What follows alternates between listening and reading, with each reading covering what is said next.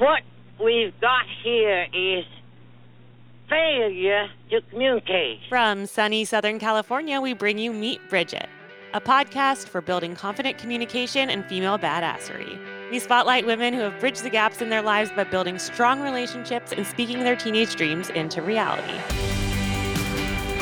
Once we know we have a fear, like we don't want to just be like, I'm this way, and like that's just going to be the central thing about me is that I have this fear. Welcome back to Meet Bridget. Asha here. Together with my best friend and partner, Kashia, I run Bridget, a confidence coaching platform for teen girls. This is our podcast, Meet Bridget. We created this podcast with the mission of establishing a library of diverse career paths for young women to relate to. Most weeks, we interview a successful woman focusing on how her teen and adult years impacted her path. We get into the real stuff the good, the bad, and the ugly. But sprinkled into this season's roster of badass interviews, we've also been pulling back the curtain on our own friendship and breaking down topics of relevance to our audience and our young clientele. We get into the latest research, our own experiences, and the burning questions of our listeners. Hi, everyone. Kashia here. So last week, Asha and I were doing some weekly prep, aka having a weekly check in as we do. And sometimes these conversations go on for hours and they're podcast related. And sometimes, like last week, they go into story time. And last week, Asha was telling me a story about something I didn't know about her. or maybe I did, but I don't know. This just became very relevant and it like unraveled into what we're going to talk about today. But Ashi, why don't you tell yeah, why don't you just tell our audience about your phobia of spiders. Well, you tell the story, and then I guess our audience will come to a decision once we go through right. fears and phobias and anxieties of whether or not it's a true phobia or not. Well, it's so funny because I feel like you can live with certain things and you can be a certain way and like have no consciousness of the fact that you're that way until and every once in a while you just get like a little moment where you're like, oh, this is something about me. You know, yeah. that's like a thing. And it may be rational. Yeah. So, anyways, so it was like last week. And there was one night that my husband was out of town, which I hate. I like never sleep well when he's not in the room. It's just a, that's not the actual phobia, but like I was alone in the house with my daughters and everything was going great. Put him down, was going to bed. Um, I'm like just falling asleep and I just feel this little like tickle tickle on my neck. And like, yeah. I just knew, you know, you just know. I, I, I just flung on myself out of bed and like smacked my neck and I turned on the light. And at first I was like, oh no, this is nothing. This is nothing. It's a, I just, it, my hair hit my neck. But then I turn my head and look at this like pillow that's not, it's actually my old breastfeeding pillow, which I don't even really need yeah. right now, but yeah. sitting next to the bed. And on it, like a good, bigger than a quarter, black, spiky, like the scary kind of Halloween spiders, like not the little daddy like long fuzzy. No, this was like not a, a tarantula, but like a sharp a tarantula. Like, legs were daggers, dark black, mean spider. And I, I'm like, that was what was on my neck, 100%. And I just stared at it for a second because it's not really the kind of spider that you can just like, you know, smack or like crush with like something like a pillow or whatever. Like it's going to crunch. It's going to be an audible crunch when that thing dies. Oh, God. And uh, also, like, I don't know if I have this one in me. Like, usually what's weird is like when Andrew's not here, I usually just face the spider by myself. But when he's here, I like make him get it. Anyways, he wasn't here and I was like, I got to do this by myself. But in that moment that I hesitated, it crawled behind the pillow and disappeared. And at that point, I like, sm- I start smacking the pillow just to like smash it against the wall. And I'm like, maybe it's just between the pillow and the wall and I'll deal with it in the morning. But then I'm like, okay, am I going to move the pillow and make sure it's dead? If so, I'm going to see a gross, disgusting smashed spider, gross. Or I'm going to realize that I didn't get it, which means like maybe I'll stay up all night. So at that point, I was like, I'm just not going to look at it. I'm going to assume that I killed it and I can face that in the morning when things are safe and not creepy. So, anyways, I go to bed. The in- entire rest of the night, I am like, I wish that I could capture video of this night. I'm like jumping all night long, smacking myself in the face, like wake up periodically. And I'm like, you know that that like sweep that you do of inside your sheets to make sure there's like nothing in there. Oh my god, yeah. Anyone else do this? But you're you're just Yeah. kind of like airing out the sheets and stuff all night long. Every probably every 30 minutes, I'm doing this weird, crazy, crazy shit. So, anyways, that was my night. Andrew comes back into town. We're like, whatever. I tell him the story. I, I actually do look behind the pillow the next day, and there's no spider guts. So that thing was on the loose. But I just was like, okay, you know what? The spider didn't get me. I'm good. Like it's probably in our house somewhere, and I just need to be an adult about this. Oh so oh my gosh. Unless you accidentally swallowed it. don't even, don't even. Sorry.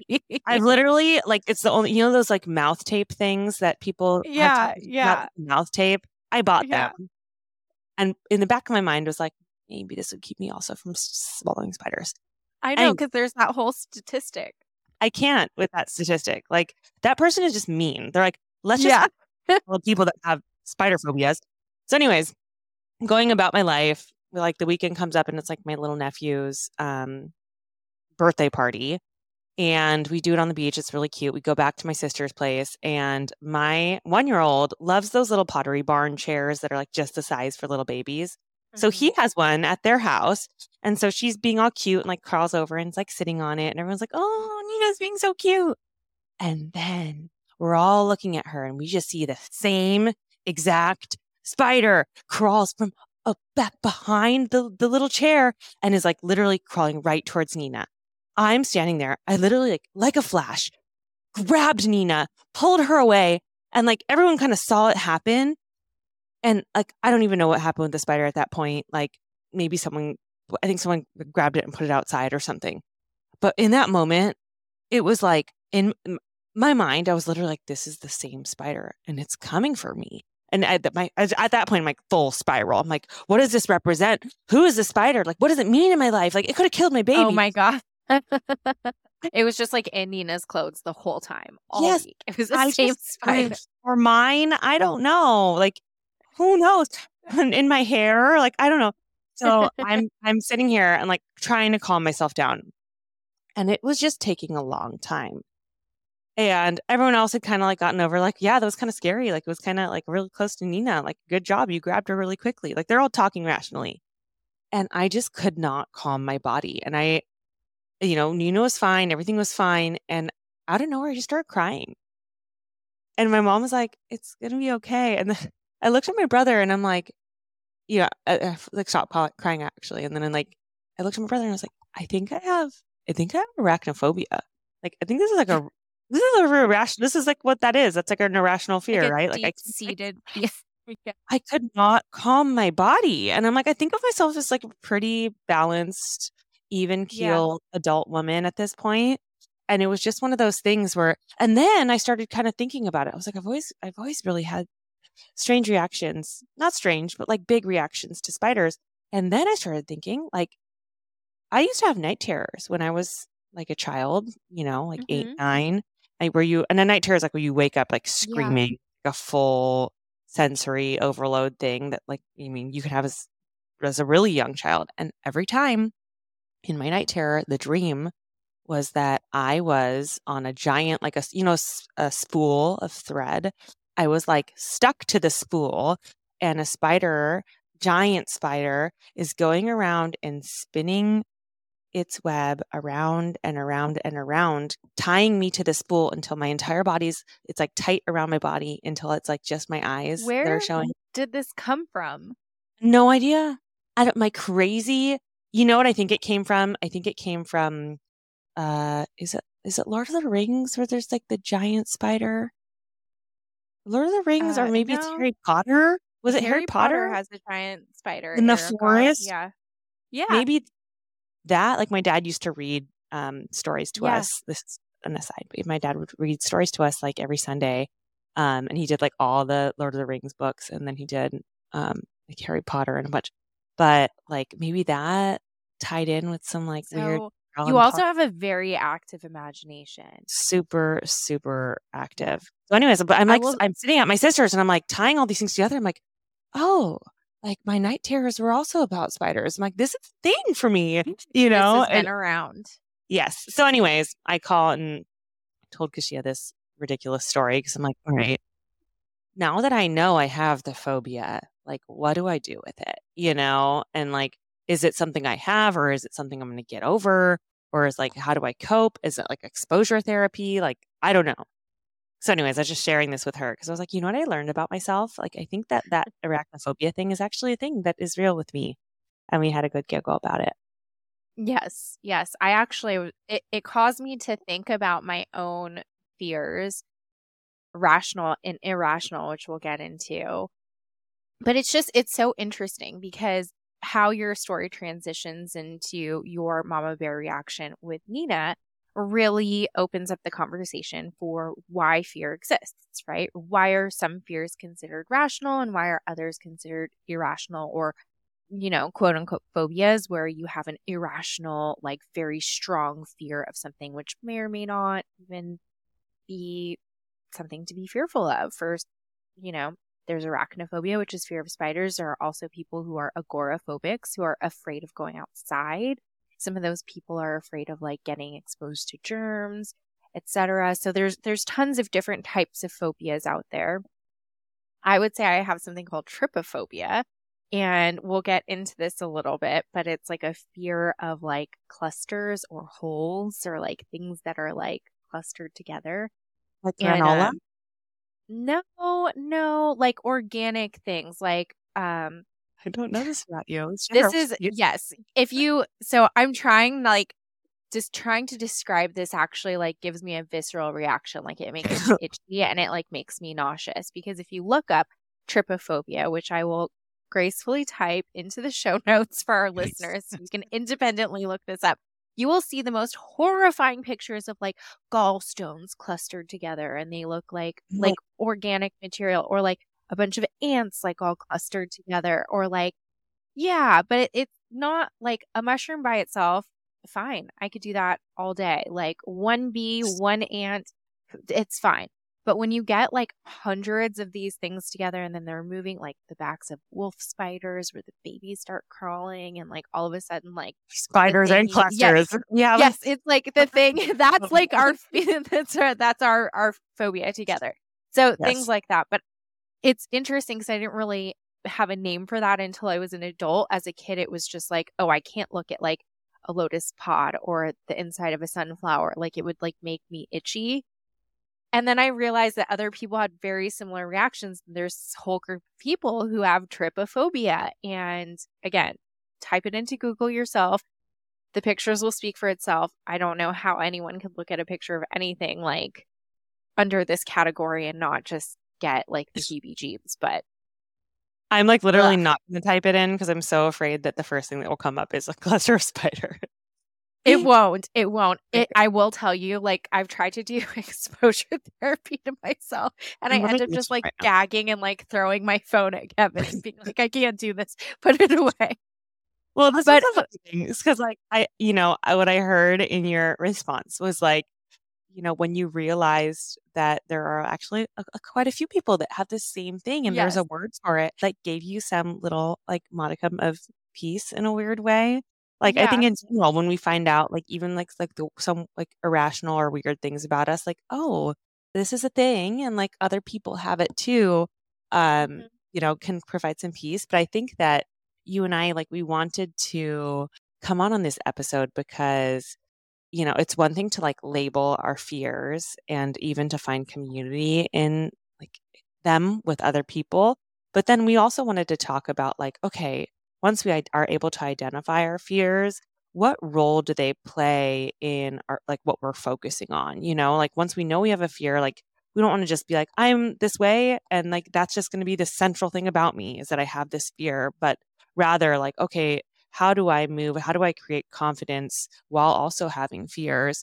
Or do I have to beat my fears to be confident? Like what what is that kind of dynamics? So we wanted to dive into that today. And I think that you and I um, we dove into some research and also some linguistics, which we love doing our etymologies, our bridge etymologies, and really learning where some of these words and terms originated. So, which one do you want to dive into first, Kishi?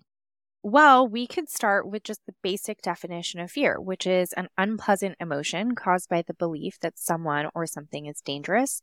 likely to cause pain, or a threat. You know, I think one of the significant things about fear is that it's also a nervous system reaction and an instinct for us as human beings, which will tie in a little bit later when we're talking about how to move through your fear with confidence rather than working against it or running away from it. Because instincts are are things that are programmed into us for specific function. From the time that we're infants we're equipped with these specific survival instincts that help us respond. And in the case of fear it's a response of when we sense danger or feel unsafe it prompts us to make a decision. In scientific language or in like biology language, like that would be the fight or flight instinct, where you either decide to stand up and fight, aka like stand and face your fears, like people people do with exposure therapy or, you know, just trying to quote unquote face something head on, or flight where you tend to run away from it. In the real world or in when we didn't have a an advanced society and we were still living like in the bush and having to take care of ourselves and we were trying to protect ourselves from outside threats like predators and animals those were the two reactions so i think over time we've been able to hone that and we have the distinct opportunity today of being able to look at these fears irrational and rational and everything in between and decide how we want to how we want to move through them and with them one of the really fun things that we did, as Asha mentioned, is we looked at the etymologies of the word. And we even looked into some Greek mythology, which I love and Ashi loves. Where did the term fear originate from? So, okay, so we did an, an etymology for for fear and also for phobia. So the word fear, because you know they're the, similar but maybe not the same. We wanted to dive into that. Fear came from Old English I don't really actually know how to pr- pronounce this, but the meaning of the Old English word was calamity or danger. Um, and basically, the uh, the word came from the Germanic word for like reverence and respect, also, which we thought was kind of interesting. Like calamity, danger, being frightful, um, but also like reverence and respecting someone. And we're like, that feels a little bit like a little more complicated we want to keep that in mind as we come back to like the role that fear plays in our lives. The word phobia. Um, so the word phobia, the definition of a phobia is an intense, severe, or persistent fear. Obviously, my spider one is persistent, but the the etymology intense, maybe severe. Um, the etymology comes from phobos, and phobos comes from Greek mythology Phobos kind of translates to flight. And in Greek mythology, the god Ares, who was his partner was Aphrodite, they had um, some sons, and two of them were Phobos and Deimos. Um, and they would accompany Ares into war. Um, so Phobos was the god of like fear and panic, and Deimos was the god of dread and terror. So we were kind of looking, we're like, okay, well, like, what's the story with fear and terror? Like, what do they do? What do we learn from fear and terror as the, these, these gods of fear and terror? And it was funny because we were like looking, looking, and we couldn't really actually find a story apart from the fact that they just accompanied their dad into war. And it got us thinking because we were like, all right, you know, maybe that's maybe that's actually like the lesson itself is that you know, anytime we are like facing something formidable, whether it's a big goal that we're pursuing or an incredible challenge that's in front of us and we're trying to get through, you know, maybe it's helpful to just like respect or expect fear or maybe even, you know, dread to be accompanying that thing next to that thing but that it doesn't necessarily mean we should like shift our focus and and and focus just on the on the fear. I feel like when we're kids, you know, we're told like face your fear, face your fear to the extent that you almost maybe like believe that, oh, if I can beat my fears and make them not exist anymore, then I can be confident. But I don't know. I think in in my experience at least, I feel like acknowledging fear, respecting fear, but choosing not to focus exclusively on it is actually what makes the fear shrink in size. Mm-hmm. you know, where it's like, oh, I'm actually going to, I know the fear is there. It's there, but I'm shifting my focus to this thing that's right next to fear that fear came in the door with. And I'm going to actually just keep my focus on that thing that, you know, wants all of my attention and that I can use that kind of fight or flight response for. Mm-hmm. I actually I love the analogy of you know that this provides because firstly like it, this brings us back to the Iliad which is the big wartime story the war in Troy and you know this is really a, a smaller piece of it but Ares is the god of war. He's part of the whole reason that this is happening. He wants strife. He wants war amongst men. And so his whole goal and his whole purpose is just to create this divide between people. And in doing so, he has these little henchmen that accompany him. And there's no purpose other than for them to cause chaos, fear, and calamity wherever they go. So in every battle scene, like one of the mischievous, like either fear or dread, either Phobos or Deimos, is causing some kind of little rift to create like this really, you know, this much smaller interaction amongst this big war. And we loved this when we were talking about it because for me, when I think about the story, I almost picture myself as Ares in a way. Like for whatever scenario you're walking into, you have these like two little things walking in with you. And in real life, like you're you're not just walking into a situation with fear and dread. Hopefully there's a couple other little henchmen next to you like confidence and wisdom and you know and they they all live together but you know it's like the angel and the devil thing on your shoulders but what's that cute little Pixar movie with all the emotions in the core oh yeah inside out yeah is it inside uh, out yeah. yeah yeah where they all live with you so they all serve a purpose and it's like not that you're walking into life like it's war but when you're trying to conquer something or or get to, you know, reach a goal even. Like let's use that as an example. Fear and dread might be right there next to you, but they're not the main story. You're the main story and fear and dread are two instincts that are accompanying you. Um, and I also love what you are saying about not necessarily having to conquer your fears or face your fears as we were, you know, once taught. I think there's a little bit of truth in that, but I think the reality is that in every situation in life, our instincts are meant to protect us. So fear is something that we carry with us and we should have reverence for because it gives us the ability to trust in ourselves to look at different situations and say like is this a good situation for me or a bad situation for me is this something i need to think about you know a little bit more deeply or am i confident that this fear is irrational because you know, X, Y, and Z, or I've I've done this before and I know I can do it again. This was a very fun etymology to bring up. You know, the, the etymology so fun. of Phobos like and how it ties into it. yes, and how it ties into fear itself. Absolutely. Well, I, I just think that you know, I, I think that there's a lot of people that like do amazing things and we talk about them or we hear them talked about as fearless. Like, oh, that person is fearless. Like whether it's a speaker or like Taylor Swift on her freaking bazillion, to, you know, concert tour and like just going for it. It's like, oh, she's fearless.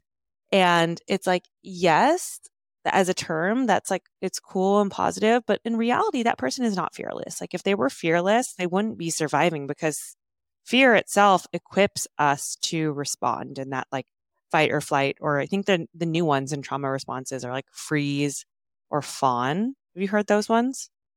Looking into like trauma nope. responses. I haven't, but we can get more into trauma responses and how these things become embedded over time. We'll go back yeah. to your spider spider web stinging story as a child. you know, right? I probably had like some really weird encounter with a spider. There's a part of me that just wants to like harp on that and be like, no, we need to go deeper. I know, deeper. I think it'd be better to like go into our at this point with the spider. I'm just like, it's just it's just there. And every time I encounter a spider, it's an opportunity for me to, you know, look at it in all eight of its eyes. Use it as a mirror. I don't know. Um, what I was saying was that, like, you know, people aren't fearless. Like, fear is yeah. actually the physical response, and you being in healthcare and, you know, being really interested in the human body. So when we when we sense danger, the brain reacts instantly and sends signals to activate our nervous system, right? So that creates these physical responses and some of them include a faster heartbeat, rapid breathing, an increase in blood pressure, um, blood pumping to your muscle groups, um, your skin sweats. Sometimes you can have sensations in your stomach, your head, your chest, your legs, your hands, like basically all your extremities. And, you know, on the surface, you might think that, the, oh God, like I don't want to be sweating. I don't want to be like feeling hot. I don't want to like have all these things happening to me. But when you think about it, it's like that's your instincts. That's your body's way of saying, like, oh, okay, like we got to face something. Like we're going to survive through this. And that's where you have like people doing these like superhuman things like you know lifting the car to get their child out from under or you know whatever. It's like your body actually gets prepared to to serve you in the best possible way at its its highest functioning form. And this is something we like to share with you know a lot of the girls in our workshops have passed and you know that work with us are afraid of like public speaking and i think this is like a, a actual you know this is a common fear in young women like we we you know, you use the word for fear and it's like, oh, you think of all these phobias like fear of heights and fear of the dark, fear of spiders. But most of the fears that, um, you know, our audience faces and really has a harder time grappling with are these like kind of more intangible fears, like fear of public speaking. And I think that something that really helped me with like public speaking was realizing that, like, oh, you know, my heart's beating faster my cheeks are flushed, you know, these, I, I'm like sweating a little bit. Like these are all things like my body's doing what it should when something's important to me, you know, or when I'm like ready to do something big, not like, oh, everything's going wrong. And it, you know, and this is a fear thing and focusing on the fear rather than focusing on the fear, just like saying, oh, the fear is here. Fear is elevating my body and I'm I'm going to choose to keep my focus on this big thing that I want to do. So we've talked about that a little bit with like public speaking. There's something really meditative about that practice too, because when you take like you could you could substitute that for anything, like whatever your fear is, whether it's public speaking or performing, or you know, let's say it's a spider or like a weird cluster of ants, or maybe it's like the boogeyman in the closet, you know. Um, I I like that you're describing this moment of pause because I think it really does kind of take us back to that early, you know, episode 1 definition of confidence where it's about having trust in yourself. So there's this there's this portion of fear and phobias and dealing with them if you will, where it invites you to take a pause and really examine how you're trusting yourself and how you're trusting in your gut instinct. So, as you mentioned, fear as an instinct and a physical response causes real somatic things to happen, meaning like your brain tells you I'm afraid of something, or this is really scary, or this is, you know, something that causes me anxiety. So, your brain is sending signals to your nervous system to start pumping out hormones and pumping out, you know, all of these signals so that your heart rate, heart, heart rate, your heart right, so that your heart starts beating faster in case you need to like take off and start running. And you might start breathing faster. You might feel your belly like start to gurgle a little bit, like those butterflies in your belly, because everything is revving up and your metabolism is just starting to rev up, you know, in case you need to start running or, or be in a mode of attack. Um, or like you feel like that coolness or clamminess if you're like for some people their their fear response is to like pass out or to become so anxious they like you know they what you call vagal or faint where they like get all clammy. But we won't get too into the definitions of those things. When these things start happening as you mentioned with like public speaking i love that there's like that second where you can just kind of pause and say okay my heart rate's starting to jump up my cheeks are starting to get flush. I'm here about to do something important to me. So is this fear rational or am I in a safe place? And then in that moment, you have an opportunity to tell yourself, to retell your body, retrain your body what to do. You tell your brain, like, no, this is safe. Like, I'm here to do a speech, or I'm here to speak to a group of people, or I'm here about to have a really important conversation with my parents. And I can take a deep breath and I can trust that I'm going to be okay doing this. And I can trust that I am equipped with the skills to have this conversation or to, you know, give this speech. So I love that you describe that moment of pause and like that specific example of like having your heartbeat just jump up right before public speaking because it's definitely one a lot of our listeners have talked about and shared with us. And it's also one that we've heard a lot in our in person, you know, Meet Bridget events and, and our group cohorts where we're coaching girls. Yeah, you know, I think that we, in another one of these little episodes where we just chat, we talked about that um, another practice that we do where it's like, what's the worst possible thing? Or like, mm-hmm. why? Just like keep asking why when you run into something like this that feels like an obstacle. And like, I can use the example of like, you know, the spider fear because it's a pretty simple one, you know, where it's, it's simple in that it's like, you ask one why. It's like, okay, why am I fearful of this spider? Like, what could it do to me? It's like, well, it could bite me, you know, and like worst case scenario, it is a deadly spider and I die. Okay, that is scary. It is scary, you know, and actually, you know, the idea in that moment where it was like it was approaching my child, I'm like, that, no, if, yeah. it's one thing like I've had a lot of spider bites and like they itch and they suck, you know, and the idea of a spider crawling on me is really offensive. However, like if a, my child had a spider bite, like she even if it weren't like a venomous crazy one, like she'll it'd be really uncomfortable for her and she wouldn't she understand what's going on. Infection. Totally. So that that when I in that moment I was like, all right, this is rational. Like me wanting to jump in and protect her makes sense. You know, but then the, the other moments where it's like, all right, what are the odds of all the spiders existing in my little bubble of life? Like how many of them, what percentage of them are like black widow spiders and are they really like hanging out in my house? And if they are like what can I do about it? You know, and how could I pre- reasonably like prevent them from being around?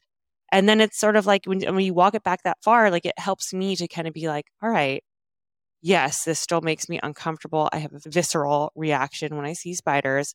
However, like in that process, while I'm trying to like calm my, my nervous system, I can think through like, you know, the, steps of like, okay, why? Why? What could it do to me? Like, let's think in like, try to make it more of like a, a mm-hmm. analyze whether it's rational or irrational and then what to do with it.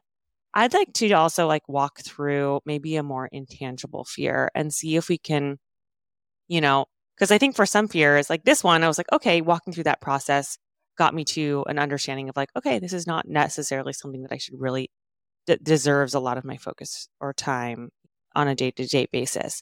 Do you have a fear that, you know, and maybe it's even helpful to think of like a big, a big goal or a big challenge that you had and a fear that has come along with it. And maybe we can like walk through that exercise of the whys.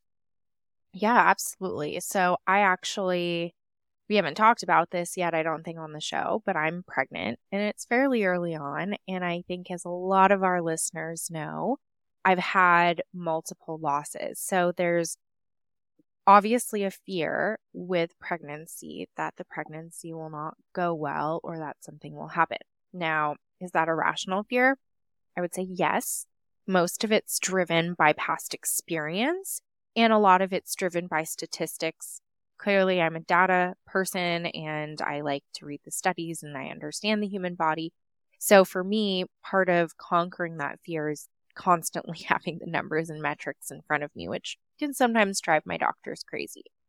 But in that process, I certainly go through what you're describing, Osh, where you have to continually ask yourself why. So to break it down stepwise, like to get super technical, you usually find out you're pregnant somewhere between like four to eight weeks. At, at least like if you're tracking and paying attention. Like we'll we'll just say reasonably. For some people I'm sure it's a little bit different. But in my experience, when I have found out I was pregnant, it's between been between that time, which is really early in embryonic development. And every week something new is happening to your body. And so for me, the fear it always comes on immediately. It's like you take the pregnancy test, you realize you're pregnant, and it's like, oh crap, now you have to monitor your labs every 48 hours because that's how you can see if the pregnancy is perhaps going to be viable or non viable. And so, from a stepwise approach, you start doing it that way. And in my past pregnancies, I had so much fear and was really attached to going step by step and making sure we were doing all these things by the date, by the numbers. And I think after having my son and going through this particular pregnancy, there's a part of me that has really worked hard to detach from some of these fears, not necessarily because they're irrational, but because when I go down the whys, like, why am I testing my numbers every two days? Well, the answer for me is like to see if the numbers are going up. Then there's a certain point where is it still feasible to continue doing labs every two days? Because if the number goes up, am I going to feel better or is it going to dispel the fear? And so it goes down this rabbit hole, which I don't want to get too technical because I don't want this to not be relatable. But asking the why, why, why through every single one of those steps, I started to realize like that there were certain parts of like the monitoring process and certain parts of this that ultimately the answer was it's going to be whatever my doctor and I decide to do together. And so in making that decision and coming to that final conclusion, there's a part of that fear, rational or not, where you kind of have to give up a little bit of the control. And so mm. in this particular case, you know, I have to meditate with the fact that the fear is going to exist throughout the entire pregnancy, but that the why drives me to hopefully come to the conclusion every time that like I'm going to trust in my body to do what it needs to do.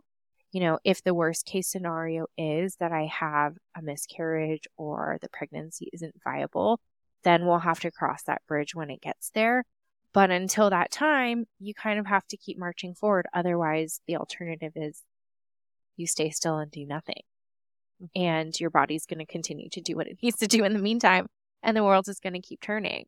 So that's actually one quite recent example of fear and like getting to the root of it and having to function through something and just have confidence in the fact that the things that are going to happen are going to unfold regardless of you know which way I go. So the thing that I have control over is, you know, am I taking care of myself?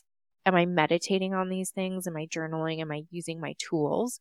And it doesn't mean that the fear goes away completely, but you can manage it, or I can manage it by sort of revering the fact that it's there and understanding that the instinct is there for a reason and that, you know, it developed for a reason, but that I can trust in, you know, what the future is going to bring.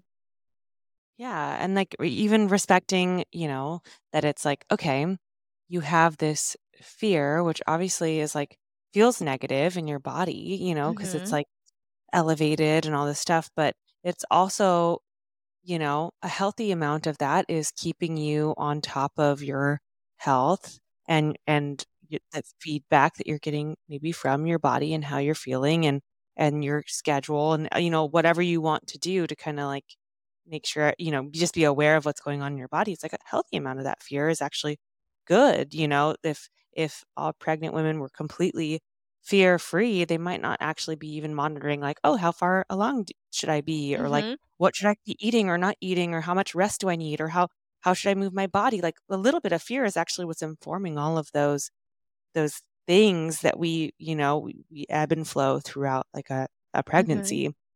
with.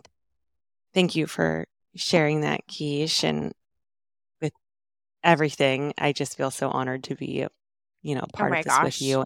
Well, I also so respect. I mean, there is also speaking of fears, you know, I think one of the the fears that we were talking about as common, especially with our our audience, is the fear of evaluation, the fear of you know what other people are going to think of what I do or do not do.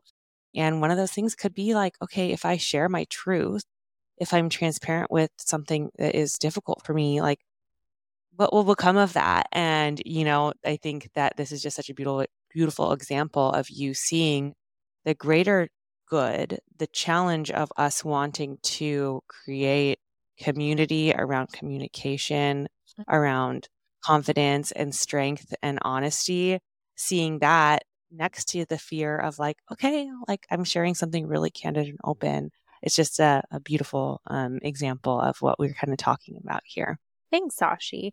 I think too, when you are able to be vulnerable, which is something that comes hand in hand with fear, you know, I think fear forces vulnerability out of us. Really beautiful things can happen. I mean, you see courage emerge, you see your confidence levels go up. In this particular case, I remember talking to you a couple weeks ago and saying, I'm really scared to tell you this early on, but I know regardless of whether I tell you this now or I tell you this in several weeks, regardless of whether I tell you this now and it goes well or it doesn't go well, it's not going to hurt any less.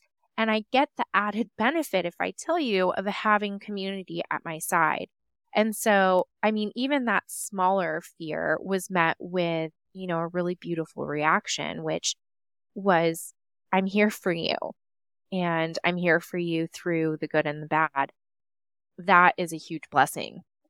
And I, I think this is a really good transition into that fear of evaluation and that fear of comparison because, you know, let's face it, as moms and as women and as human beings on this earth, our performance, our day to day inevitably gets compared to what we see in our surroundings, right? That's part of why we created Bridget was to create exposure around different scenarios. So we weren't just living in a world where people didn't have other options or other examples to look at or other doors to be opened. Um, that's part of the beauty of this community we're building is we're just creating more and more and more abundance around us through these women that we work with and through these girls that we we reach and through sharing with each other in our community. So, one of the most recent articles we were actually looking at when we were doing some of the prep for this was about recent neuroscience research and how comparison was really becoming this big thing.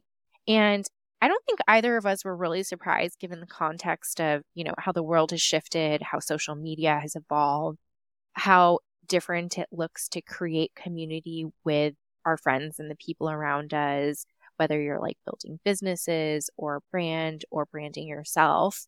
Do you want to talk a little bit about that? Comparison, I feel like, you know, comparison is one of those like anti buzzwords now where it's like, uh, thou shalt not compare yourself to anyone. You know, like delete all the people, don't follow the person on Instagram. Like, you know, don't compare, just stay in your lane, you know? And it's like, okay, maybe a little bit of that correction is good.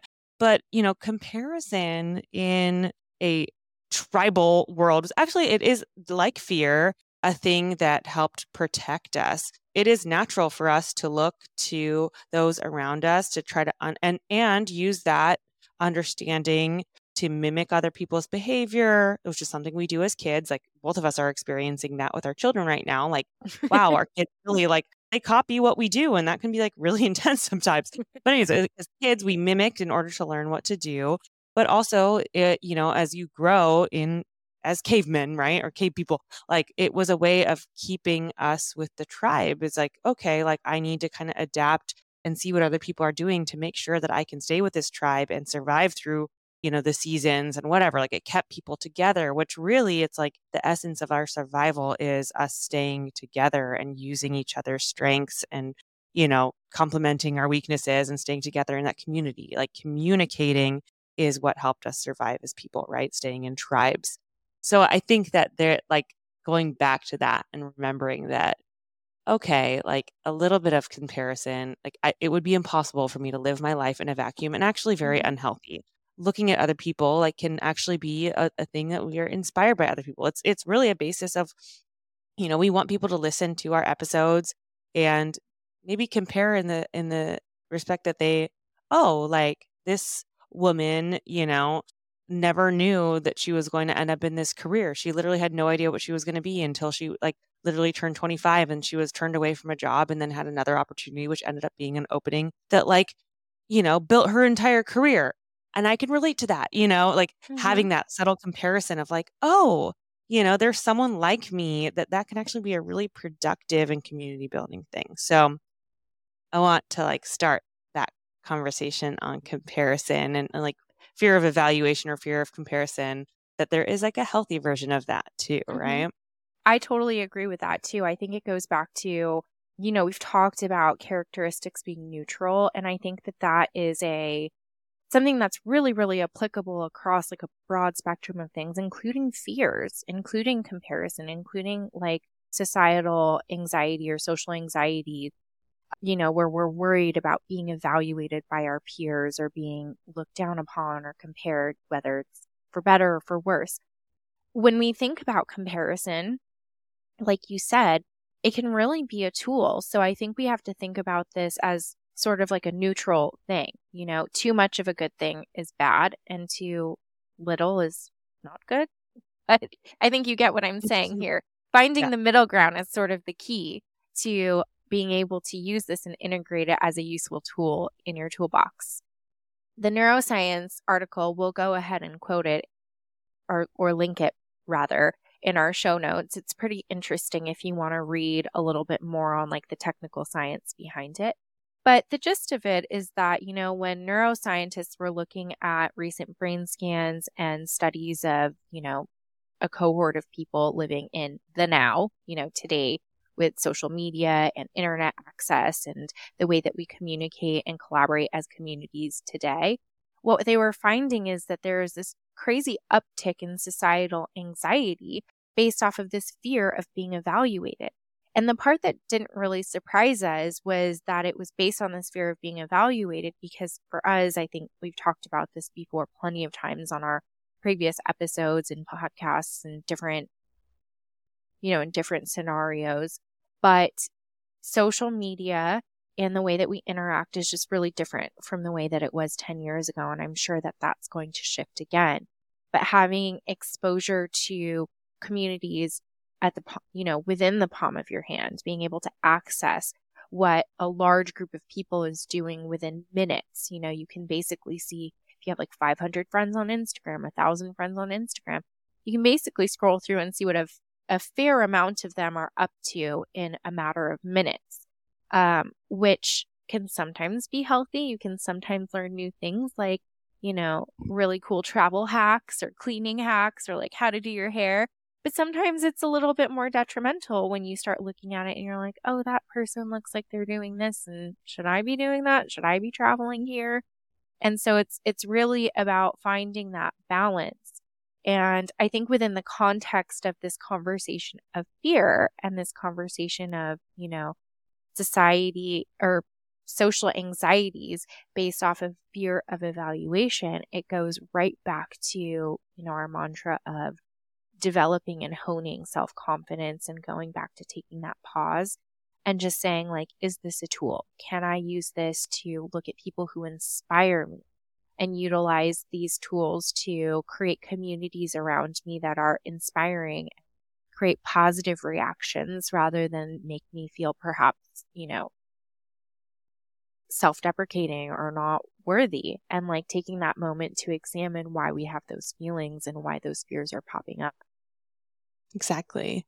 I think this is like a, a fun way to kind of round out too this whole conversation is like going back to confidence that it's like almost everything I feel like we can talk about and we can play it back into our confidence because, confidence, like as we talked about, is self trust. It's having trust in yourself.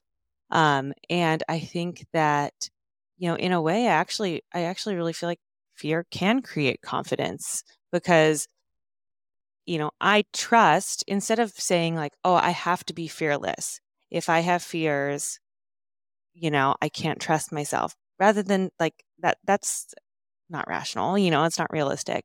But to say like, oh, actually, I know I will have fear. Fear will come up, but I trust in my ability to sit and examine it, you know, or I trust in my ability to, when I feel some comparison or um, you know fear of evaluation coming up i trust in my ability to manage that or you know focus on something else or kind of like or realize that many other people are feeling this way too and you know actually use that as a strength that it's like oh i can use my vulnerability to connect with others. And, you know, then suddenly this is a fear that we're bearing together, you know, or examining together that it's it's just coming constantly coming back to that pause that we talked about where it's like we feel, you know, the physical impacts of fear and everything, taking a breath and kind of then looking at it and, and either backing out like, oh, okay, this is one step where it's like, okay, I'm fearing that a spider's going to bite me. What's the likelihood of that happening? Pretty low. I can set it aside and move on with my life.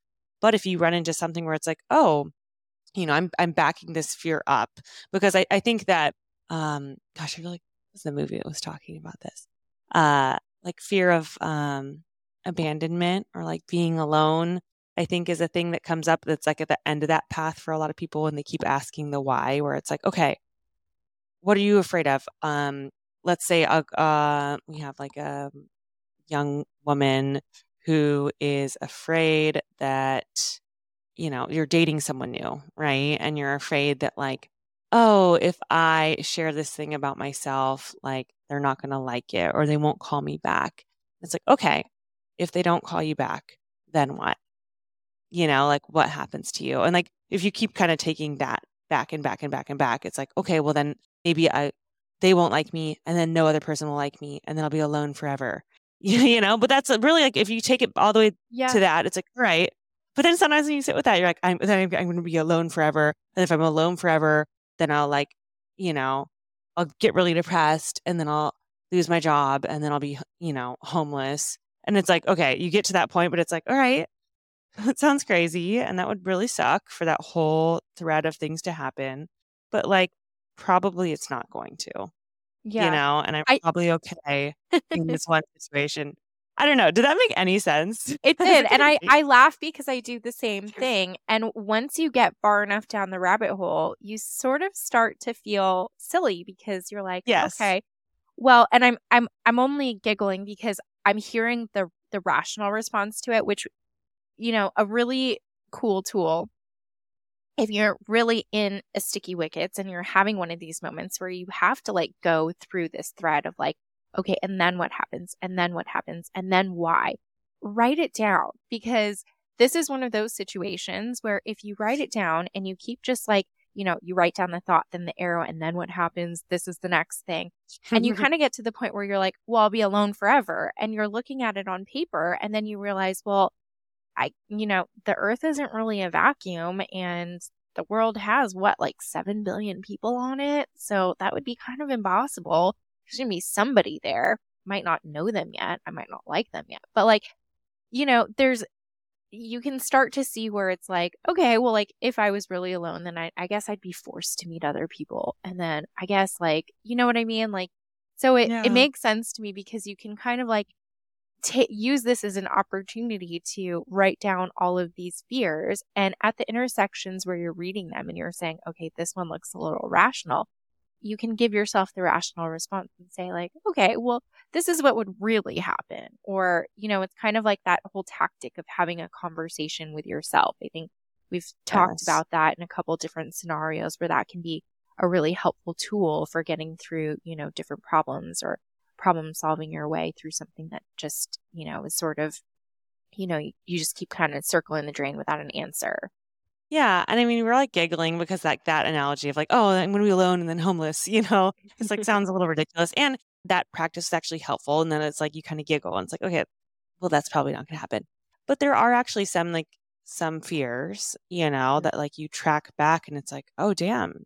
No, like that actually really is that would be really scary. And that actually is a deep fear within me. You know, like for me, you know, growing and stuff, it's like, okay, like I have a, I have a constant fear of something happening either to my family or, or my parents, you know, and, you know, those are re- like the things are happening to people's family members. Like they, they happen.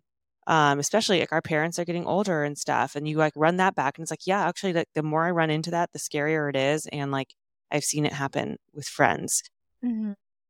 You know, and then like, okay, if you tried that practice and it's like that was not effective, or or it's or it's made me realize a real deep, relevant fear. It's up there, you know. It's uh, with it's with its father in the war, you know. Yeah. Then it's like, and same thing with you know, not same thing, but similarly, your fear of you know losing a pregnancy or like I had a lot of fear around like cancer, which we like talk, talked about in other episodes. You know, it's like, okay, no, that's a, like, this is our, not irrational fears. Like their fear is based in something. They're but then, rooted in in a response that our body had. Like it's almost like Yes. muscle memory. You know, you're never going to forget the experience of hearing your diagnosis and then everything that followed. Never. totally. But I think that once I realized, like, you, you know, it's okay to like sit with that fear, feel it, cry, Mhm. you know, whatever Yeah. it is that your body needs to experience to like feel that, you know, that fear, that sadness or dread or whatever it is. But then, you know, once that's been kind of wrung out of your body, then also be like, okay, then what can I do? Like what you said Yeah. is like, I'm clearly I'm not in control of that thing that could happen or whatever. But like, what can I do in the face of that? What is my next move in this battle, you know, that I can keep moving forward and focus on, even though the fear is, is, you know, part of the fight. Yeah, it's pertinent. I think um this is where I think it's so beautiful. Like we totally unwittingly came across this etymology too, but it's so beautiful that there is that link between fear and revere, you know, because it's so it's a really potent um connection. And I think that's really visible in in examples like this where there are absolutely situations where there are real fears, um, whether it's, you know, loss of a pregnancy or loss of a child, you know, your child getting hurt, you having a cancer diagnosis or any other type of diagnosis. Those those are things that can happen. Our parents growing older, you know, those are situations where we might not be in control, but we can, you know, take a step back and examine our fears and, you know, honestly, you know, take an honest look at them and revere them for being realistic and uh, you know scary and that that's okay. You know sometimes there are going to be things that are out of our control and there may be things there there almost certainly will be things that will come into play at some point in life because that's just what life is. And i think being able to examine those and sit with them you know it's a little uncomfortable but you sit with it and just understand it's going to happen and you're going to be okay. And if you take it one step at a time, likely you'll be able to deal with it. You know, you'll be able to go through the motions of it and make make it through just like with all of the other great failures we've talked about with our, you know, past interviewees and guests. You know, there are just these moments where life really can throw you a curveball and rather than, you know, rather than I think wait for the fear to completely knock you down and bowl you over and just like not get up after. You know, it's an opportunity to self examine and, you know, trust that things are going to be okay, that we can, you know, get through these things, that we have resources, that we have community that we can leverage, and that a healthy amount of fear, you know, exists for a reason. I actually, I, I think that it's an interesting point to even examine. We haven't used the word worry Mhm. really in this episode yet, too, but worry is also kind of in that um, that same mixed bag is like fear, phob- phobias, all these things, and It's like Anxiety, the anticipatory part of it. Yes, right. So I think that even thinking about worry a little bit, because it's like, it's one thing to have fear while you're in the battle, you're on the field, and it's like, I'm in it with this big goal that I have, and the fear is there or whatever. But it's also like worry. A friend really beautifully, you know, I was explaining a worry I had to her, and she was like, you know, I see you. Like, I have worries like that too. But she's like, when you look at your life and the things that really like bowled you over that you had to face that you needed all of your senses to really like face how many times were they really the things that you were anticipating or worrying about or spending a lot of energy worrying about? And i thought about that and was like very rarely any of them you know If those little those worries those nagging worries i'm like no like did i ever anticipate or worry like oh i might get cancer? No not when i got it you know or like did you ever i mean yeah and now I'm, i feel like we have kids I, I do i drive and i'm like I worry about car accidents and stuff, but like when I've actually been in them, I didn't think they were going to happen right then. Um, you know, things that usually the things that yeah, like things that create actual fear where we need that kind of response and that energy, those are usually never the things that like we're worrying about. So, you know, I think also remembering that it's like, oh, I have this, I have this response for fear, you know, like real fear when I'm doing big things, like the physical response.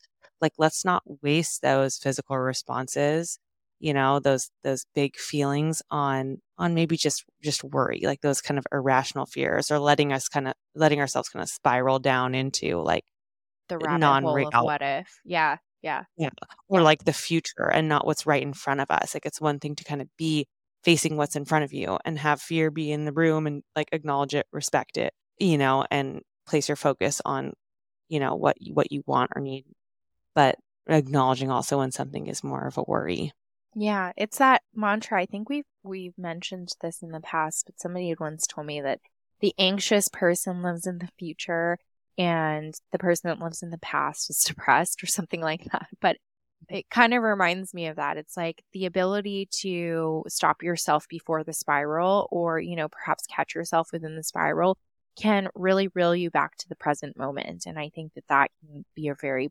poignant thing in and of itself because there are situations where fear is really warranted, but I totally agree. Spending time worrying too much is really a rabbit hole that, you know, can be a bit wasteful. Well, I mean, this was fun. I love that we wove yeah. a couple etymologies into our conversation. And obviously, you know, it's something that's a work in progress. Like using our fear to build confidence is something that we can do and we have done um, but that is is something we continuously will have to face. So we'd love for our audience to share with us maybe some of your fears if you used any of these exercises and got to a place that was maybe helpful or helped you have some clarity on where a fear was coming from, whether a fear was, you know, relevant to your present or something in the past or future. We'd love to hear your feedback on on this episode and what it maybe brought up for you. Um, and also any suggestions for topics um, for future conversations like this. We love, um, we've really loved getting your questions and prompts. Um, so keep it coming, and we will see you next week for another episode. Don't be afraid to reach out. See you next week. See you next week. And that's our show. If you liked what you heard today, please like, subscribe to, follow, and share Meet Bridget with your circle. The best way to help our work here is to rate and review our podcast. We're listening and constantly working to build something helpful for you. Catch you next time. Did you have an awesome time? Did you drink awesome shooters and listen to awesome music and then just sit around and soak up each other's awesomeness?